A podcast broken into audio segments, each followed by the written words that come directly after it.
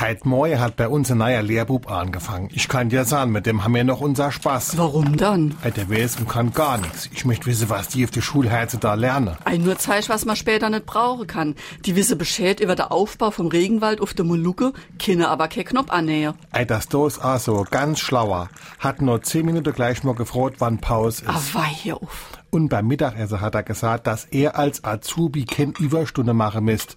Das wird noch spaßig, wenn er der Chef mal dazwischen hat. Der wird a noch merke, es lebe ist kein Ponyhof, Warum wir so reden. wie ma schwätze.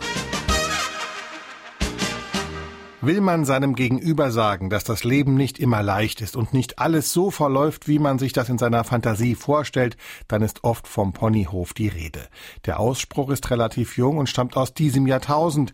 Er soll auf die Punkband Die Schröters zurückgehen, die ihn als Titel für ein Album verwendete. Richtig bekannt wurde er aber nicht durch die Musiker, sondern durch die TV-Serie Stromberg, in der Christoph Maria Herbst einen exzentrischen Chef spielt.